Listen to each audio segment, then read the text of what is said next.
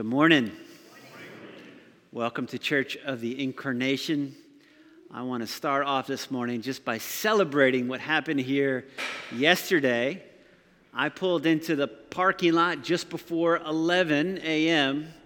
to, uh, to help with the food distribution, and it turns out I couldn't park in this parking lot. It turns out I had to park all the way down at the very end because our lot was so full of people that were excited to receive some food. The line was literally all the way down uh, to, to like the last shop down there.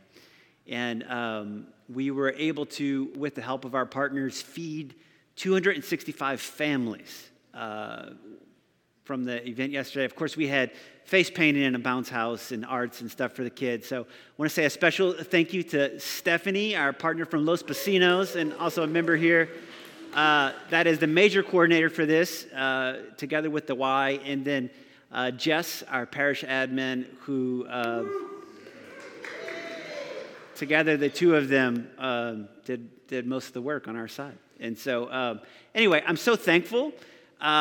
It was such a a great and fun day. I'm thankful for you guys, even folks that weren't able to be there. We're there in a sense just by making space, right, for something like this to happen. And everyone who has been involved in food distribution in this area is telling me, oh man, it's so much better here that we're able to do this here in the space and work so much better for us. And um, thanks to you guys that are making space for folks to get fed in, in so many ways. I want to start off the sermon today with a quote that might be from President Eisenhower.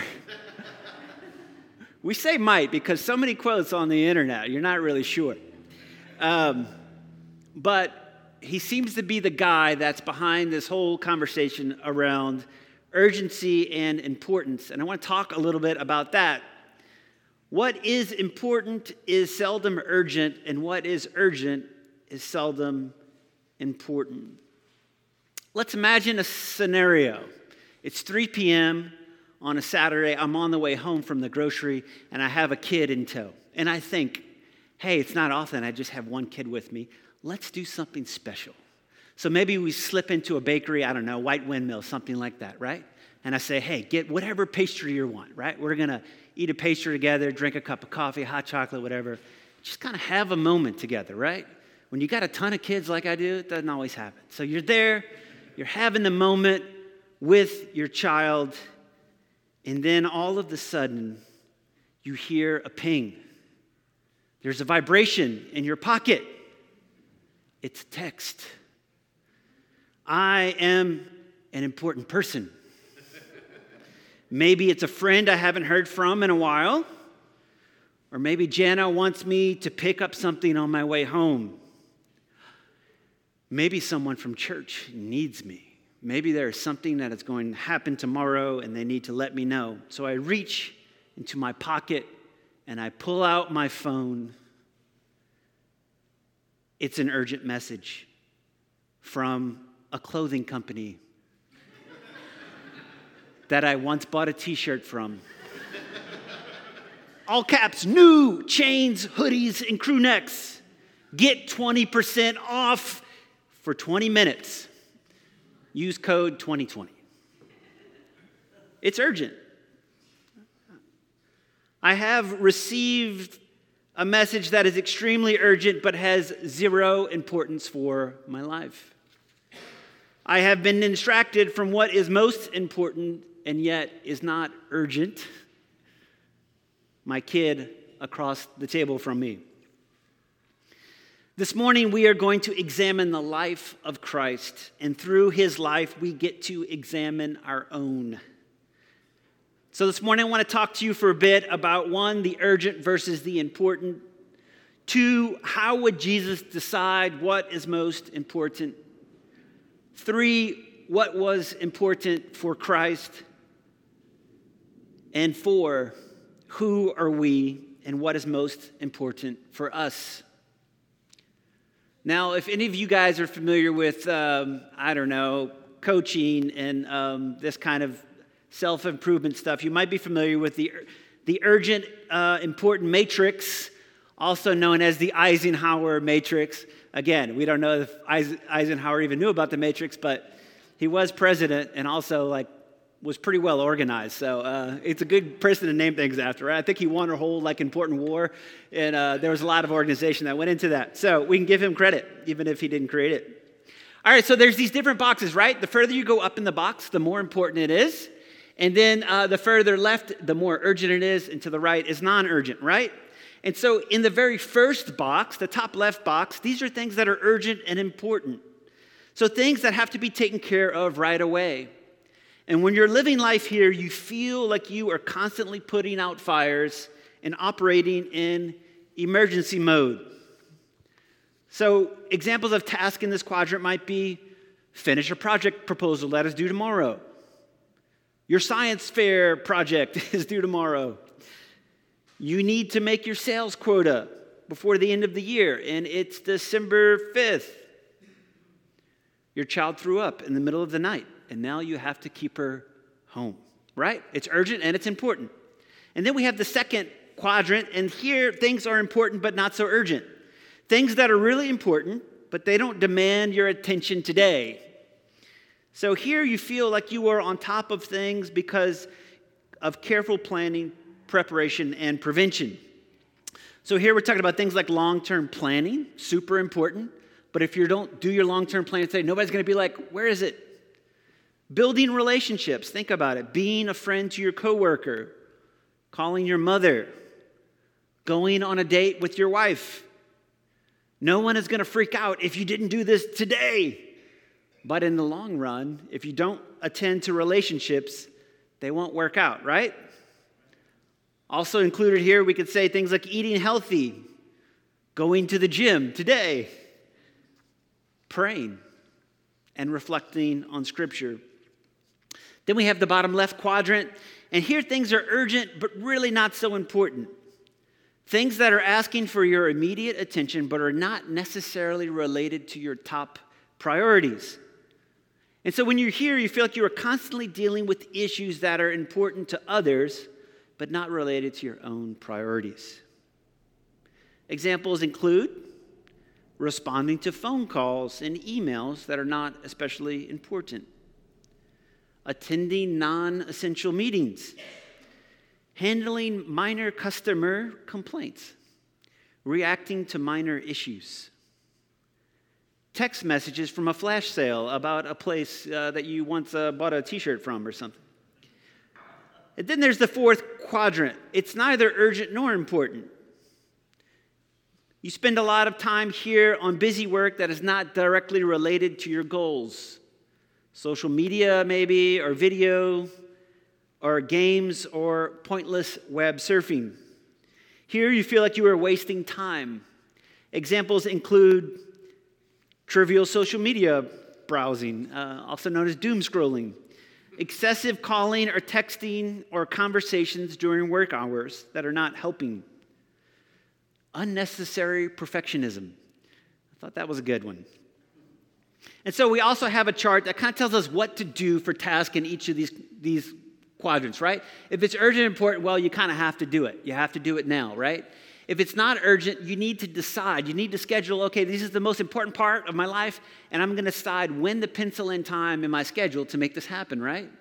And then the bottom left quadrant, these are the things you want to delegate as much as possible. Find someone else if, to do it for you if possible. And then in the bottom right, well, you can just delete it, right? If it's neither urgent nor important, we can seek to eliminate tasks in this quadrant. Don't worry, this isn't a sermon about time management. I'm going to get to Jesus. I'm just kind of setting up a framework, all right? the second quadrant, I mean, I know what you guys come here for the gospel, right? The second quadrant, so the top right, is the pur- purposeful plan quadrant. This speaks of a life driven by your own convictions and priorities, not those of your well meaning friends and coworkers. It's a life driven by your internal compass, not the pings and notifications of your phone. Generally speaking, the more time you spend in the second quadrant on tasks that are important but not urgent, the more intentional your life will be. Basically, your daily actions will be more and more aligned with your goals and your priorities. Knowing your priorities will then free you from the tyranny of the urgent. So that brings us to the question How would Jesus decide which is most important? If you think about the task for Jesus, how would he put them into different boxes? As we read today in our gospel, good people were constantly bombarding Jesus with good priorities. There was an endless amount of people to heal, to teach, and to feed. How does Jesus sort through it all? We read in verse 31, the disciples come and they say, Hey, everyone is searching for you. Your inbox is blowing up. You have so many likes on Instagram. You're the hottest stuff, and everybody wants a piece. And with all that work and all that demand, how is it that Jesus was never feverish? How is it that he always seemed poised? How is it that he seems to have enough time to strike up a conversation with a stranger like a woman at a well, and other times he was so free to say no and walk away, even from the most fruitful of projects? Let's take a look at the text and make some observations. In verse 39 says, As soon as they left the synagogue, so this is Jesus and his ministry team.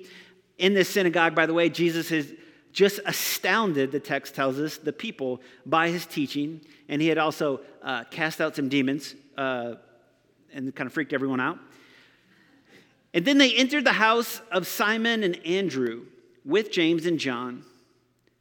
Now, Simon's mother in law was in bed with a fever and they told him about her at once. And he came and took her by the hand and lifted her up. And then the fever left her, and she began to serve them. That evening at sunset, they brought to him all who were sick or possessed by demons. And the whole city was gathered around the door. And he cured many who were sick with various diseases and cast out demons. And he would not permit the demons to speak because they knew him. And then you might remember two weeks, by the way, we've been in Mark 1 now for several weeks, which is just amazing. It shows you just how much is packed into this amazing chapter. Uh, just encourage you to keep staying in Mark 1, keep reading it, rereading it as we go through each sermon. You might remember two weeks ago, Jana preached on just a few verses back in Mark 1:14, where it began this way. After John was arrested, Jesus came out to Galilee, proclaiming the good news of God and saying, The time is fulfilled and the kingdom of God is near repent and believe the good news. And so from there onto this story right here, we get one continuous snapshot of what Jesus' day job is like. It appears that Jesus clocks in in the morning and then he begins proclaiming the good news in both word and deed. He goes from town to town saying, Hey, the kingdom of God is near. Repent, change your minds, and believe the good news. And then he goes on to demonstrate that good news by driving out the kingdom of darkness. People who are bound by demonic forces are set free. People who are bound by sickness are healed. Do you ever have someone ask you, like, so what do you really do? Like, what's an average day look like for you? For some of us, it's a little bit easier to answer. Some of us have jobs that feel a little bit random, so it's lot, really difficult to say what an average day is like. But it seems like for Mark, it seems pretty obvious to get a picture of what Jesus' average day is like. It seems like every day he's doing the same thing proclaiming the good news, calling people to repentance and belief, and healing the sick and casting out demons. Maybe there's a lunch break somewhere in there. Here's the challenge there are sick people in every direction. And if you could heal the sick by praying for them, we could line them up like we lined up the folks out here yesterday, but eventually we would run out of daylight. And then we would have to start over again tomorrow. And so you are limited by time and location. Our text tells us that Jesus had found a quiet place to pray early in the morning and that his disciples had hunted him down, right? They hunted for him. In verse 37, when they found him, they said to him, Hey, everyone is searching for you. Things are going so well here. There's endless demand for your ministry. And if we stay right here in this place, we are going to see all kinds of fruit. So let's build a great home base where we can launch your ministry. And Jesus answers, Well, no, let us go on to the neighboring towns, that I may proclaim the message there also. For that is what I came out to do. And he went throughout all Galilee, proclaiming the message in their synagogues and casting out demons. Jesus says, Yes, healing people is important. It's part of my job, but staying here in Capernaum is actually quadrant number three for me. It's urgent and it has some importance, but it does not align with my highest priorities. It's not what I came out to do. And so we have this question Where does Jesus get his priorities from? How does he decide what to stick in quadrant two, what is most important and the highest priority, and how is he able to say no what might feel super urgent? Well, I have two ideas on this. I think the first one is that Jesus knows who he is. Something happened just before he launched his ministry, back in verse 9. And it's actually something that we keep coming back to almost in every sermon. And it's going to come up again in the lectionary reading next week again. And actually, the week after that. It's this episode of what happens when Jesus is baptized. And he comes out of the water, and the Holy Spirit descends on him, and he hears the voice of the Father saying, This is my beloved Son in whom I am well pleased. Jesus knows who he is. He's confident in who he was. He knew he was the beloved Son of God, and he allowed that identity to define his priorities. People had things they wanted him to be, the kind of particular Messiah they wanted. And then they wanted someone to heal them or to fix their problem. And they had places where they wanted him to make an appearance. And all of these people were important and loved by Christ. But at the same time, Christ refused to let these people define his identity. His identity came from the Father and the relationship he had with his Father. His freedom came in decision making uh, from his confidence in his identity. I would like to suggest to you this morning that the two most important questions you will ever answer are questions of identity. Two questions of identity are one, who is Jesus? And two, who are you? And I mean them in that order. The two questions of identity that you need to settle. For good reasons, our modern world is obsessed with identity. Our conservative friends want us to find our identity in our nationality, our cultural heritage, and then individual responsibility. And our liberal friends want us to find our identity in social categories like race or gender or sexual orientation and socioeconomic status. But I would like to suggest to you that you cannot know who you are until you have first answered the question who is Jesus? The biggest questions about your identity, like if you have a purpose and what were you made for, and what is your time worth and your energy, and who should you be, and what should you become, all of these are questions that are best answered by first answering the question Who is Jesus? Is he really Lord? Is he really ruling all things and superintending human history? Is he the Savior? the solution to all your deepest problems? Could he be the source of life? Could he be the judge at the end of your life? Is he the future? Is God recreating humanity in his image? Is his way of living the kingdom life the only future there really is, or is there something else? It's a question that is both highest priority eternally and in the present. You might say it is both very urgent and both uh, urgent and very important. And then once you know who Jesus is, I think the most important question you can answer is Who are you? What did God make you for? What's your purpose and your calling? Here's an example I'm good at a lot of different things, but for now, God has called me to be a pastor. And for me, that means saying no to a lot of good things that I could be doing. Well, what are you called to do? What are some of the things you're called to say yes to? Some of the things you're called to say no to? So, where does Jesus get his priorities from? How does he decide what is most important? Well, one, we're saying, one, he knows who he is. And then the second thing is, I think it's that he prioritizes prayer at the beginning of his busy workday.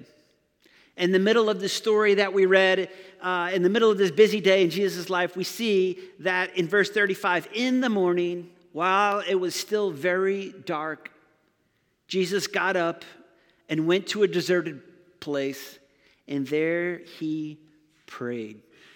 Remember, this is where he is when the disciples track him down to tell him that everyone is looking for him. And this is where it is that they tell him, let's go out. And Jesus says, no, we're going to go on to the other towns. You see, friends, Jesus knows who he is, and he has spent the early hours of the morning in prayer, connected to his Father, discerning his priorities, discerning his call, his purpose, his next steps. Prayer was for Jesus in the second quadrant something very important, so important, he had to plan time for it, had to make sure it happened. He knew sooner or later the sun would come up and folks would be hunting him down. We are right now only 10 days away from Lent.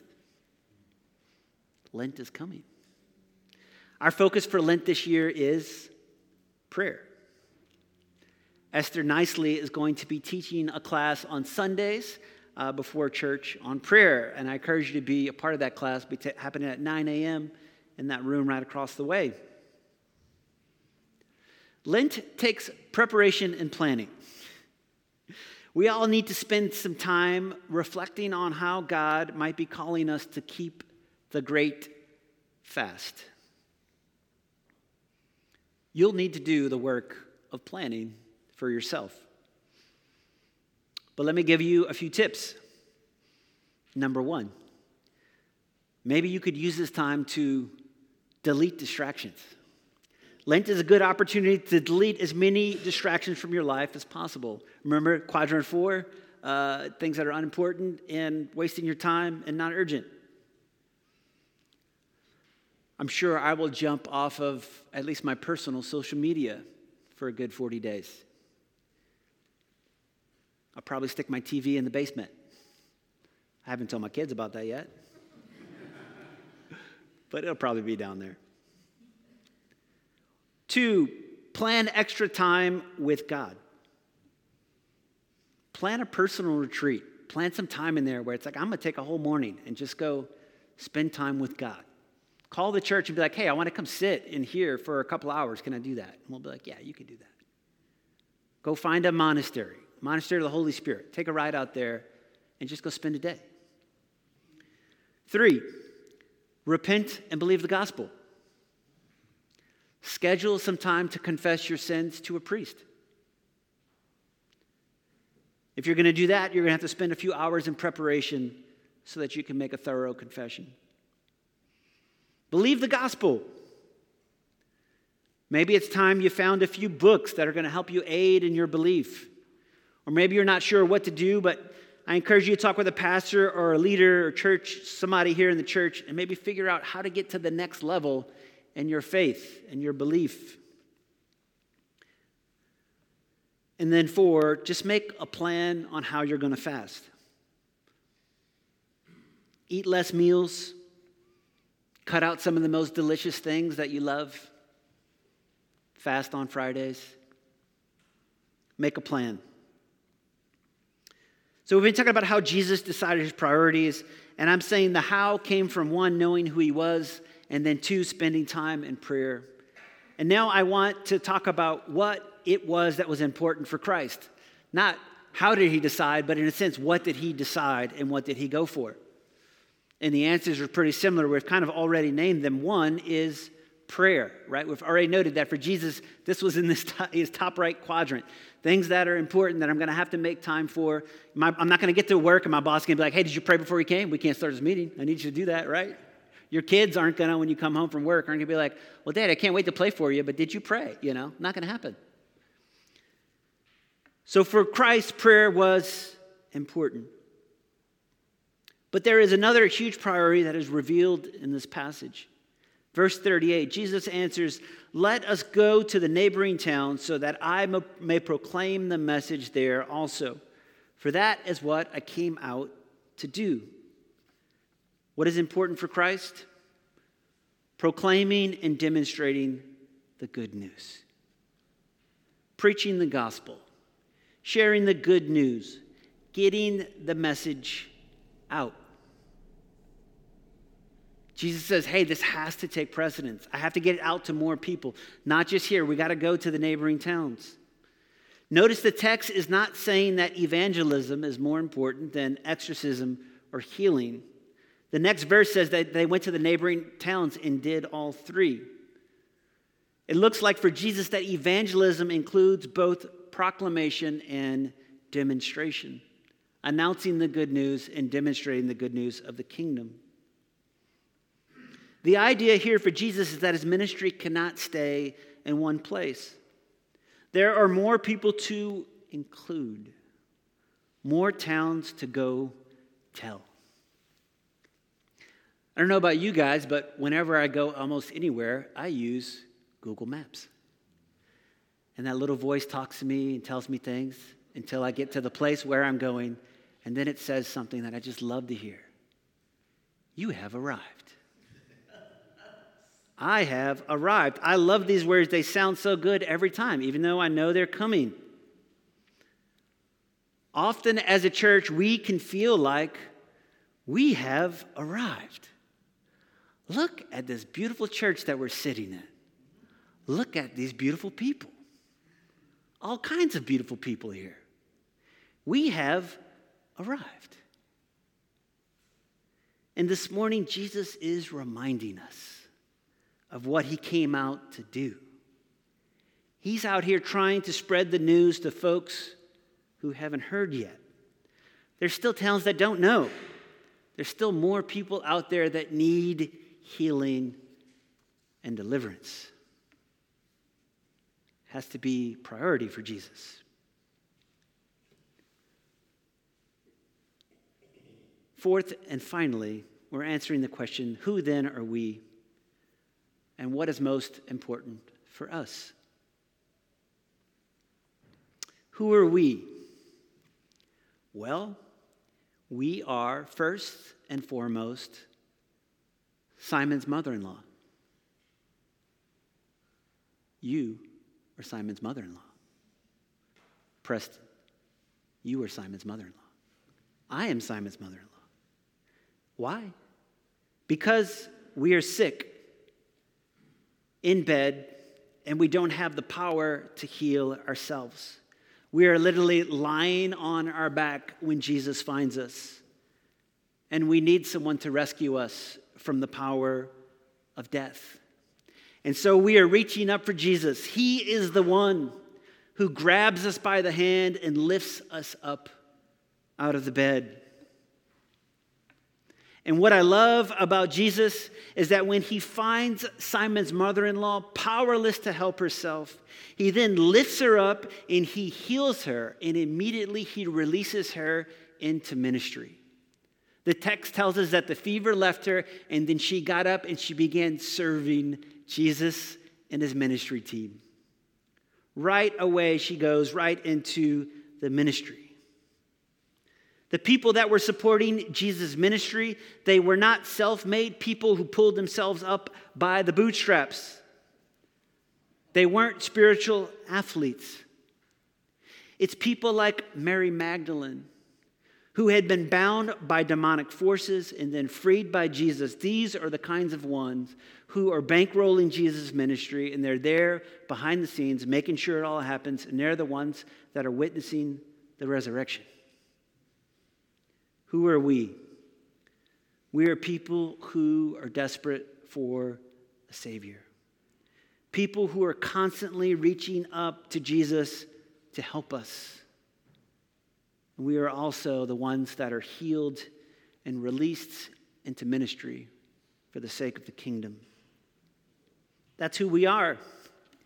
And then what is most important for us? Well, each of us needs to prayerfully discern in Christian community our individual gifts and calling and priorities. But collectively, as a church, what is most important for us?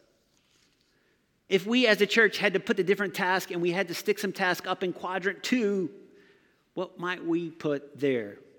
Things that are super important. Maybe, maybe if we don't do them today, no one's going to freak out. But if we don't do them for the long run, we'll never be healthy. Well, I think they're the same for Jesus, right? We've got to be people of prayer. We've got to be people of prayer. I feel like we have that pretty well organized here. We're doing pretty good on that first one. And then we have the second one evangelism, announcing and demonstrating the good news of God's kingdom. We've got to prioritize our call to be a sign of God's beauty, goodness, and truth for folks that have never met Jesus, haven't had a chance to see what God is like in the world. What does it look like for us to get the word out here in Atlanta? Well, we don't have a lot of time left in this sermon, do we? to talk about it. I encourage you to go home and to contemplate what that might look like for us. It is a conversation we need to have. As you do, I invite you to go home and reflect and to think about Paul's words that we read this morning in 1 Corinthians 9 when he says this I have become all things to all people, that I might by all means save some. I do it for the sake of the gospel, so that I might become a partner in it. He became a servant of all kinds of different people for the sake of the gospel. What would it mean for us to become learners of the culture around us, to become learners of our neighbors, agents of the good news, to become servants with willing hearts that we learn from our neighbors and we humbly learn to embrace their various cultures and values in order that we might share the good news and win them over to the way of love. We all have different neighbors here, so it might look different for you than for me, but I think it's a serious question we might want to ask. I'll name one little posture that we're going to do. During Lent in the liturgy, you're going to notice for the Our Father, we're going to also pray it in Spanish. That's going to be a great little exercise for us. Some of us already know Spanish, some of us don't. So you're going to get to learn it. It's a great way. So many of our neighbors here do speak Spanish. And learning to pray with them is just a wonderful gesture. It's a wonderful posture. Doesn't mean you're going to become fluent, but it does mean if somebody needs prayer, you could actually sit with them and pray. Padre nuestro, que estás en el cielo, santificado sea tu nombre. You can pray that with them. What a great prayer. What a great step in their direction. God grant us grace to be people of prayer who prioritize the spreading of your good news the message that reconciles us to you, heals the sick, and casts out the forces of evil. Amen.